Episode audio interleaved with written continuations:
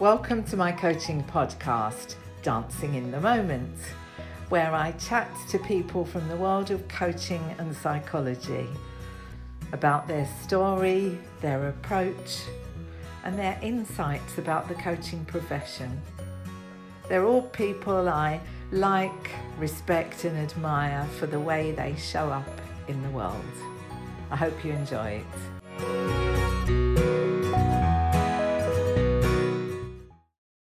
So, welcome to my Dancing in the Moment podcast with the wonderful Matt Bradley.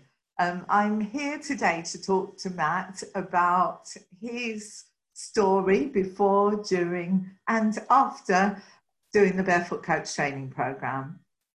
And I'm talking to a number of coaches in this series who've set up successful businesses.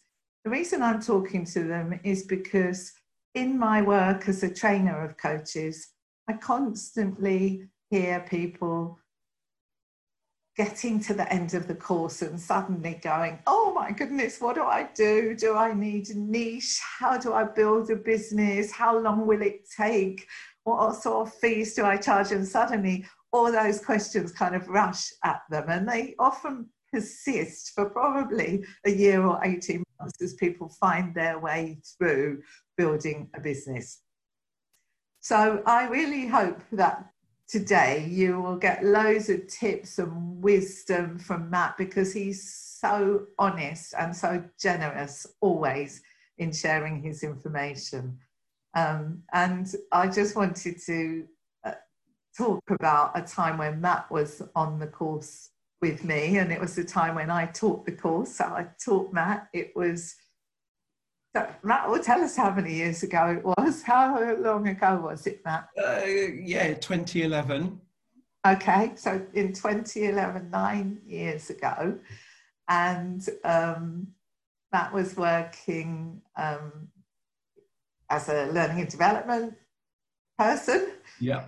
Yeah, uh, in a retail business. And uh, I remember that you said to me, Can I have lunch with you one day on the on the final module and we sat and had lunch together and you said i'm going to uh, i'm probably just going to leave my job and uh, set up a business. And at the time you had three very little children. Mm-hmm. twins mm-hmm. if i remember rightly. That's right yeah. And in true coaching style i went no don't do it I was really worried for you, just leaving your job. And um, I, so Matt, in, in true client style, completely ignored everything I said and did it. So um, and became very successful in the process. So um, that's just a, you know, just a, by way of introduction, I want to say a huge welcome to you, Matt. Thanks for coming to talk to us about your business. Oh, it's a pleasure, Kim. This makes me smile so much. I can't believe we're having this conversation nine years on from uh, I think we were eating something like green beans and broad beans somewhere in the K West. And uh, how the world has changed nine years later. I promise you, I do listen to you. yeah, but on that occasion, you were right not to. So, so tell us a bit about, you know, I, I vaguely remember that you worked in L and D HR type thing, and you worked. Mm. In, tell us a bit about your career before becoming a coach, and then your decision to jump ship like that and um, start a coaching business. Okay, yeah. So I guess if I take it back a little bit, so um, uh, born and bred in Cornwall and left Cornwall when I was 18 to go to uni and studied in theatre and English would love to have gone into some kind of theatre based role. And then the reality bit of being in London and needing to work. So um, sort of went straight into sort of L and D type work, training type work, because it, it, gave me an opportunity to, I guess, do some of the stand up presenting, which I enjoyed through theatre. And the uh, I used to do lots of writing of training, and that's um, helped me with my ability to kind of create coaching programs, which we can talk about in a second. Um, so yeah, HR, learning and development type background was my my passion. I think the big thing for me was as I progressed through that type of career, I um, became more and more remote from actually training people. So I spent less time being with people and more time being in a kind of office environment, dealing with stakeholders and budgets and resource planning, and actually never really seeing an end client. So I never really knew how much of a difference we could make. Um, and I always loved and got my energy from being with people directly in the moment, not in that kind of corporate political office environment. So um, I, I, remember somebody you, who you know very well tapping me on the shoulder one day at work, going, "I think you should go and do this coaching course." And uh, I was allowed a bit of CPD budget for the year, so I said, I'm sorry, I've already booked on an impact and influence course with another business. So I'll phone them up, and if they give me a refund, I'll go on that coaching course. And they did. and uh, and I can remember day one where you asked us all, "What does coaching mean to you?" And I didn't have an answer because I didn't really know what it meant. And I guess uh, that seems such a long way ago now. But um, a real lovely moment that somebody just felt generous enough to tap me on the shoulder and go, I think this might work for you. And I guess in my career, I feel really lucky that I've had a few people who've just tapped me on the shoulder at the right time. And uh, yeah, that's, uh, I guess that's how it's, uh, how it started for us. Wonderful. Um, but, but before we look at what happened next, something just occurred to me as you were speaking. And you were talking about your background in training and the design of training. Mm how important do you think it is to have that if you're going to um, become a coach? Oh, good question. Um, so I think it depends what your coaching offer is going to be. Um, we've written a blog which is to sort of help new new to profession coaches. And one of the things we talk about in that blog is um, looking inside and we we look into we talk about looking inside in terms of you know just not just getting really clear on what makes you you what you're passionate about what your strengths are what your unique skills are what makes you a bit different from everybody else. Um, so for me when i did my i guess my looking inside bit that was all about okay what do i what could i bring um, that I would enjoy in the coaching world. So, yeah, I can do the coaching bit, um, which I learned through you and have absolutely loved because it meant that I got that client facing experience which I was missing. So, we love that. Um, and it also works really well in terms of my personal values. Number one is about making a difference. And if I can see a difference being made, that feels fabulous. Um, but then uh, we do training around the kind of coaching skills work in organizations, and that feels great because that's back to where I was and what I learned um, through HR and, and um, theatre. But then the other thing for me was about how could I use my creative writing and my L&D design skills that I'd learned over 10 years and the production of programs and good quality material. Um, and so, yeah, I used that skill, I guess, to help me create product and programs that we've then been able to use and sell. So it worked really well for me because it was a skill I had. Um, but I guess other people will have their own sort of looking inside experiences and draw on their own unique skills that, that may require um, a bit of focus on design and, and may not. I, I, do think, though, if you're going to play in the corporate world, um, you do need to have the ability to write really well, be it proposals, programs, um, propositions, whatever it may be, there is definitely a skill set to be had in that space. Uh, and some of us may have it and others not. So definitely worth thinking about. Thank you. Um, as I think about it, Matt, I think it's a distinct advantage. And, and I think if you're a new coach and you don't have experience of working with groups, delivering training, um, specifically rather yeah and designing training i guess too i think it it's a good additional skill set to acquire mm. because i think there's a lot of evidence to suggest that the majority of coaches don't earn all their income from one-to-one face-to-face coaching mm. but lot of it is um, supported by whatever other skills they had, maybe yeah. consultancy or HR work, but a lot of the time it's training and delivering workshops too. Yeah, um, I think I think that's definitely true for us, Kim. So we started with purist one-to-one coaching, and then we diversified as our clients wanted different things from us. So they wanted group facilitation, they wanted team coaching, they wanted some training on coaching skills, and so we kind of went broader. And I think if you can only offer one-to-one coaching, that probably just closes down some opportunities for you. So if you have got some learning or some skills, I know you guys do a team coaching course, which is brilliant. A few, yeah. of, my, of my team have been on it and said it, how brilliant it was. But I think coaches who sort of diversify will probably have more success in their corporate marketplace in being able to sell add-ons and um, far, far more than just purist one-to-one coaching. Yeah, that's really helpful. Thank you. So back to you did the barefoot course, and yep. on the first day you didn't quite know what coaching and hopefully on the last day you did.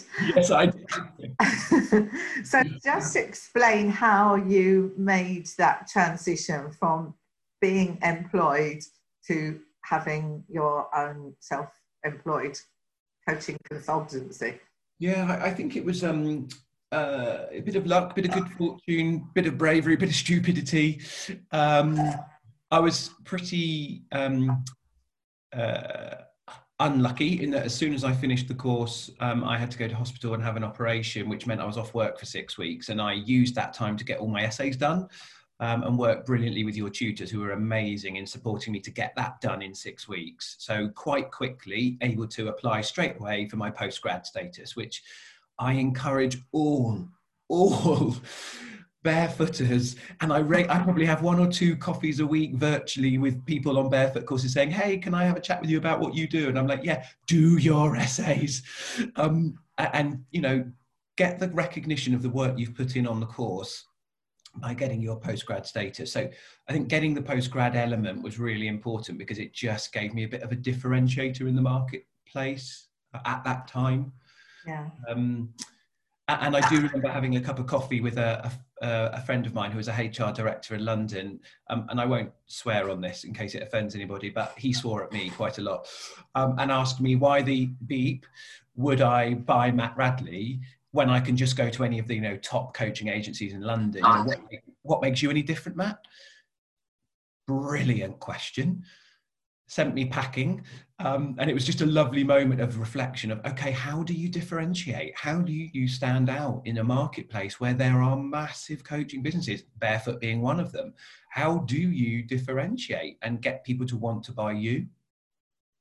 Um, so I think it's a brilliant question to answer. I, I think if you can't answer the question of why the beep would anyone buy you, you're probably floundering right now because the clarity is really important. Yeah. Um, Oh, sorry, I just had an, an idea for a workshop we could do together. Why the beep would anyone buy you? Buy you. Let's do it, Kim. Let's have that moment. I'll be with you on that one. And I also remember Tom Preston. He was just brilliant when he ran a session for us um, on the course. And he made us all stand up and he looked us all in the eye and said, How much do you charge? And um, if you couldn't give a very clear figure by holding the stare of Tom, you were asked to sit down. And at the end of the session, we all had to sit down because none of us were confident enough to articulate our value, our worth with confidence. So I think Tom's moment and the HR director moment were just brilliant for me because they forced me to sit down and go, what's my pricing structure? Can I hold somebody's stare when they ask me? Do I genuinely feel I'm worth it? Uh, and uh, what can I offer them for the rate that I'm charging them? Yeah. Um, so I think That's those really, things are important. Sorry, and that's a really big obstacle for some people to overcome, particularly people who've always been employed and yeah. have never had to uh, talk money. Yeah. Uh, so, how did you learn to hold somebody's stare? So, for me, it came down to just practice. I read an article um, which really resonated with me and it may not resonate with everybody, so I respect this, but it was just quite an interesting concept of self worth equals net worth. and I just it sort of resonated with me for that reason about Tom of you know how confident are you in yourself and believing in yourself and believing in your own worth and your offer and therefore the ability to talk money with people when they're actually buying you. They're not buying your old business or a product. They're actually paying a figure for buying you as a human being. And it's just quite a nice context. You know how confident are you to put a value on yourself and what you bring and the um, the breadth of your offer and the skills that you can that you can bring and the value you bring. so i think it's a really really nice way of just thinking okay am I clear that I can offer this at that rate? And I genuinely believe that it's a value I can add for you. Um, so worth it. Uh, I was uh, running a supervision group yesterday, a, a supervision group for an, a few coaches uh, who are still training. Um, and I was reminding them actually that not only do you invest a you know significant amount of money and time and energy, and intellectual energy in training to be a coach, you also um, continue investing in yourself and your development in a number of ways. And supervision for me always sort of highlights that continued investment. Um, so, uh, as, as supervisor, somebody in the group brings an issue that they have with the client, mm-hmm. I and all the other members of the supervision group are sitting around really thinking about that client and how the coach can go back and do even more and be even better for that client. Brilliant. The coach pays for that supervision. And I think that sometimes coaches negate, delete all the energy and all the investment that they put into being the great coaches that they are. And I, I encourage people to just think about things like that. Yeah. When you have to hold somebody's stare and yeah. much. I think um, but you know, we talk quite a lot about how much we've invested in ourselves, and we reckon on average, in terms of our associates, we've spent at least twenty thousand pounds each on the coaching qualifications and mental health uh, first aid qualifications and CPD and ICF and EMCC and psychometric tools and all sorts of things. So we're not just buying, clients aren't just buying you for an hour or an hour and a half. They're buying, in our case, £20,000 worth of trading qualifications plus 20 years in industry and 20 years of making a difference to other clients. And we've learned through all of that. So they aren't just buying you, they're buying everything that you bring. And I just think that's such a rich way of looking at your value. Yeah, yeah, that's great. Thank you. Um, so we keep we keep nearly getting to the point. what, what happens then? So, and I keep asking you questions and interrupting you. How did you start the business? Okay, keep it simple. Um, I was really lucky in that I was working for an organization. I was coaching internally towards the end, having done my postgrad. Um, I selected my uh, test students through my postgrad quite well, people in within organizations who might then possibly buy me back when I was qualified. So I picked three people, and each of those three people have become our biggest clients. That's amazing so um, a real encouragement to anybody who's going through the postgrad or is thinking of doing the postgrad select your um, test students really wisely. Think about where you want to operate. So in my case it was in commercial organizations and i asked people and gave something and eventually they gave back and gave back brilliantly over the last nine years. So a brilliant opportunity to think commercially even whilst you're studying so let me just stop and marvel at that. Those three, we tend to call them volunteer uh, clients or test uh, students, as you call them. Those three people that you started working with are still your co- commercial corporate clients today? Have you... Yeah, brands. Yeah, they're our biggest brands. Yeah. Amazing. Yeah, and we um I think, but but it's really important, Kim, to go back to the point you made earlier, which is diversifying away from just purist one-to-one coaching. So they might have started with purist one-to-one coaching and then have developed into coaching skills, facilitation, qualifications, all those sorts of broader team coaching offers. So, but yes, they, I think that those all of those people are still um, our corporate clients now. That's wonderful. And, and I think it's just worth saying to anyone listening that there's such a lot of cross fertilization from those different offerings. So we talk about training and um, uh, working with groups. Often that then leads to one to one coaching. Yeah, yeah, definitely. As your initial introduction at doing one to one coaching led the organisations to ask you what can you do for teams? Or... Yeah, exactly. It kind of works both ways, I think. So I think there was something around um, around selecting those delegates really well. And then um, for me, because of the situation at home with the three little people, um, I was really lucky in that I was a, I was given a contract by the company I was working for to do some coaching for a couple of days a week on one of their HiPo programs whilst I left. So I had a, a, a nice little bit of income coming in and that that transition was really important I see lots of coaches kind of going, shall I just quit and start from scratch? And what will day one be like? And actually, for me, I didn't take that route. Um, I'm not sure if I'd have been brave enough, if I'm totally honest, to take that route in the situation we were in at home.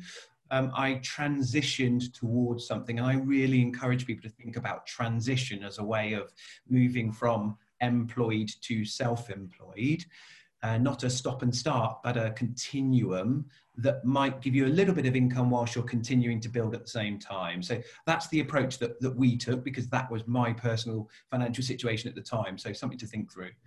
Yeah, that's thank you. Um, and I just want to challenge you on the fact that you were lucky and they offered you some work that, that, you know that old saying luck is where preparation meets opportunity. I'll take that kim.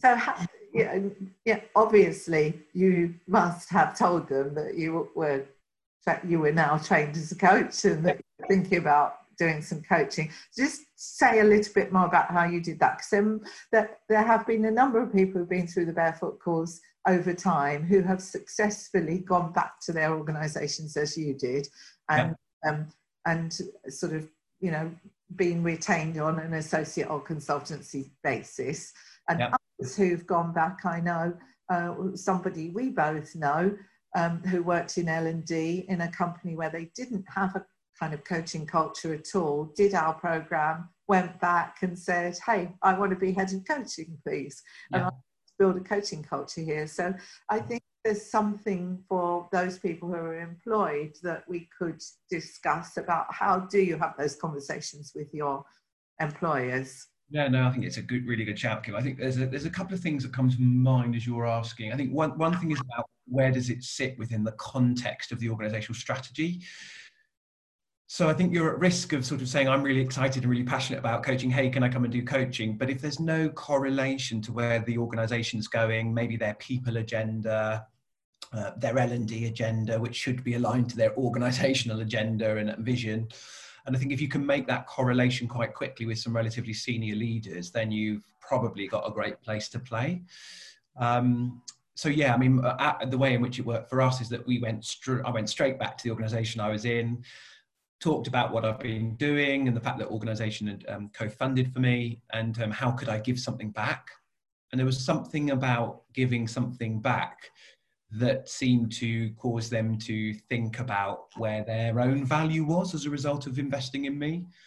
Um, and then we went straight into consultation with HR director, picking brains from people at a strategic level about what coaching could look like in that organization and what they would want to see from people who had been coached and that led us to designing the first program that we then ran for their high potential cohorts for the next couple of years. So I think a couple of key things in that is line it up to something within the organizational strategy so it makes sense to key stakeholders and then get key stakeholder input um, into what they'd love to see from their coaching agenda. And I think if you can bring all of that systemic knowledge together, then you're in a really strong place for proposition in terms of the role that you could play, either employed or, or possibly consulting or self employed. That's wonderful. That's really helpful. Thank you. Um, also, I'm keen to talk about your sort of business models. So our models are different in that I have um, employees, um, and I think I'm right in thinking that you have a, a, a business where you have a, a, small team of associates who work yeah. with you very closely. Yeah, that's right. Yeah. So, so could you just say a bit about um, why you opted for that model and how it works? Yeah. So yeah, no problem at all. I mean, we did look at uh, employed um, coaches I mean, let's be honest, with COVID right now, I'm very grateful for that not being the case. But we definitely did look at it as an opportunity because there's a um, the likelihood is that you'll get a slightly better return on the profit line as a result of having an employee versus an associate. Because in general, associates are paid more than an employee would be paid because they take a higher risk of maybe there's work and maybe there's not work. Um, for me personally, uh, and this is partly to do with my own self. I did some um, psychometrics on risk a couple of years ago to try and understand my own tendency towards risk or not. And it, and it, re- it was really clear, Kim, um, about my sort of financial uh, ability to take risk. And um, I recognize that I'm not that good at taking big financial risks. So actually, I was more comfortable with an associate model than an employee model. I know I pay more for that route but it also gives me flexibility. And I know I've got an unbelievably talented pool of people that I can draw on when I need to. And they're all, I mean, they're genuinely brilliant coaches, but amazing friends. And we work yeah. really closely together. So there was something about flexibility of an associate model that means um, they bring something different to me. I have my thing, but they all bring something which we learn from and we share and we, we are generous with each other. And I guess there's something about um, making a conscious decision of the finances versus actually flexibility and new skill sets. And um, we operate adult adult. I'm not their boss. We just operate in a kind of peer group together, and it feels really, really rich. So I'm very grateful for for the relationships that I've got in that space. Yeah, I, I sort of watched from the sidelines, and I think you have a really hugely successful um, associate model. Um, and I know that you provide supervision yep. for the associates, presumably ongoing training, away days, those kinds of things too. So it feels uh, like a really tight unit when I uh, meet any of you. Yeah, we're back. We're um, all together tomorrow. We have um, quarterly um, business development and CPD days. Normally in London, they're virtual at the moment for obvious reasons, where invest in bringing trainers or dietitians or CPD or we do some supervision.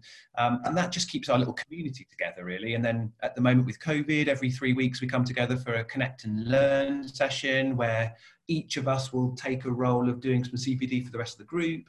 So I guess it's something about um, like a bit of a community feel and, and really letting everybody play to their strengths and bring something unique.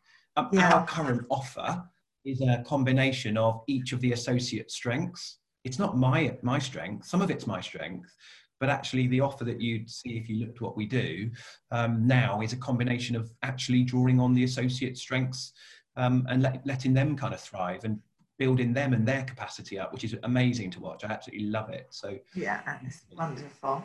Um, and I, I'm going to ask you this in case anyone listening is considering um, becoming an associate, but I want to be really clear that I'm not asking it in case anyone listening thinking of becoming an associate, sadly an associate, because I'm I'm pretty sure that you're at the moment you're fine. Um, so, but but generally speaking, you know, there is a place for people to not build their own business, but build a business that's based on being an associate for other coaching companies. So I thought it'd be interesting to, uh, for both of us to uh, talk about what, what is it we look for when we are uh, working with associates or recruiting associates to work with us. Yeah, okay. Um, good. I think portfolio careers can be really successful. So associate relationships can work brilliantly. Um, I think there's a few challenges in terms of being an associate. One is, you know, when you know the, the, availability of work and the consistency of work what if you're an associate for multiple organizations is there any nda type crossover challenges that you might face if you're if a client um, is a competitor of somebody else so there's a few things to really think through each organization might have different standards we have very high standards for our associates so what um, are they matt yeah um, so they are that everybody must be postgrad qualified and done their essays yeah. They must have five million pounds worth of liability insurance. They must be ACC working towards PCC through ICF. Um, they must be mental health first aid qualified. They must have supervision and CPD with us ongoing throughout the year. So um, uh, they must also be MBTI psychometric qualified and EQ360 qualified. So um, it's quite a high sort of order, but different organizations might have different requirements. So I guess if you're an associate to lots, you've got to be able to meet all of their different sets of criteria. Yeah. I think when when looking for an associate, for me, it's not about that list though. That for me is just minimum standard. And I have these conversations quite a lot with people going, "Hey, I'm so and so. I've just done barefoot. Um, can I get a job with you?" And I'm like, "I'll always give you an hour. Definitely, no worries." yes, you need to hit this long list of standards, which often turns a lot of people away because they think, I don't really want to have to commit to all of that. And that's okay. And that's a self selection thing. The second thing for me is values and the behaviors that they display, because you can have all of those technical skills and qualifications. But if at the end of the day you don't fit in terms of values, and I mean that in the nicest possible way, um, in terms of what we look for our associates. And, and you know that I was really unwell last year and I was in hospital and I had no concern whatsoever about putting any of my associates into my clients in my space. And for me, selecting associates is about the confidence to put them in my shoes. Would I believe in them enough to take my role? And um, I'm ex- immensely grateful for for the team that supported me last year um, when I was out of work for four months, they stepped straight in. So it's more than just the qualification, it's the values and the behaviors that they display. For me, I, I, what's it? What's it for you, Kim? When you pick an associate? Much the same. We don't have the same requirements for uh, the psychometric uh, testing, yeah. Um, but yeah, um, PG cert minimum academically, ideally masters. Yeah. ACC working towards PCC. They have to have PCC to be working on our coach training programs. Yeah. Uh, uh, values fit, psychological mindedness. Yeah. Um, I, I, tend to recruit people who have some background in psychotherapy or psychology, uh, psychological mindedness, commercial mindedness yeah. as well um, to um, be practicing coaches to have their own coaching business as well so that they you know they are constantly growing and developing their experience of coaching even beyond what barefoot does with them. Um, very very similar um, and then that um, you know imperceptible I'm, I'm, I'm doing that thing with my hands that no one can see because we're not. I can see. But that sort of fit. The feelingy bit. The, the, the fit for me is around um, having the ability to work at an emotional, psychological, even intellectual level with light, with lightness. Right. Yeah. Lovely and be a kind of regular person at the same yeah. time. I really love that. I love it. I, one of one of the things that I think is really important eh, for, for people coming through the business, thinking about setting up a business, is um, we, we call it looking inside out, which is what do you stand for as a business? What are your what are your prince, guiding principles? What are your guiding values? What are your guiding behaviors that you look for in yourself? And then if you're selecting associates, that you select them in line with that. But being really clear about those principles, I think, is critical for people. Yeah. Um, because it tells your story and everybody knows that they represent your story in that way. And I just think that's really, really rich. Getting really clear on those things is really powerful. It's really important. We recruit through those now. We've got some lovely ones. We spend a long time. Uh, um, one that I love is uh, compassionate truth tellers.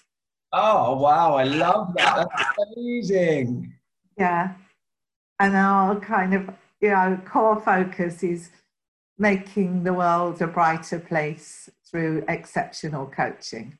Lovely, absolutely brilliant. and it's really, it is really worth finding those values, not just picking them off the shelf. Before we used to have like honesty, integrity, but who hasn't got those? Yeah. We really found words that represented who we are inside, what we stand for, and then that makes recruitment so much easier. Oh, completely. Um, I share a couple of ours. I mean, we what the one that, I, has been most commercially successful for us, um, which might be helpful for students uh, with you guys. Um, for us, it's trusted partnership. One of my personal values is around trust and equality. So I like that feeling, and partnership has meant that we've not just delivered what we can deliver, we've delivered what they've wanted. That's meant we've had to diversify. Um, and, and uh, that and that feels like a really lovely place to be. We go way above and beyond standard kind of client um, buying a thing, and we tend to sort of embed ourselves within their organization and become part of their organization remotely.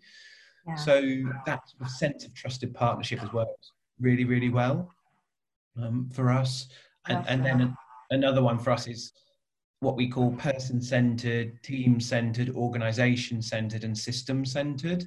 So it's that sort of sense that we are working primarily with an individual, but that might be that we work with them within the context of the team, in the context of the organization, and in, in the context of a broader system. So it's that sense of um, being more than just quote life coaching, which um, lots of people make judgments around. So yeah, I think there's something about having a set of values that seems to help you guide who you select into your organisation. Yeah, so much.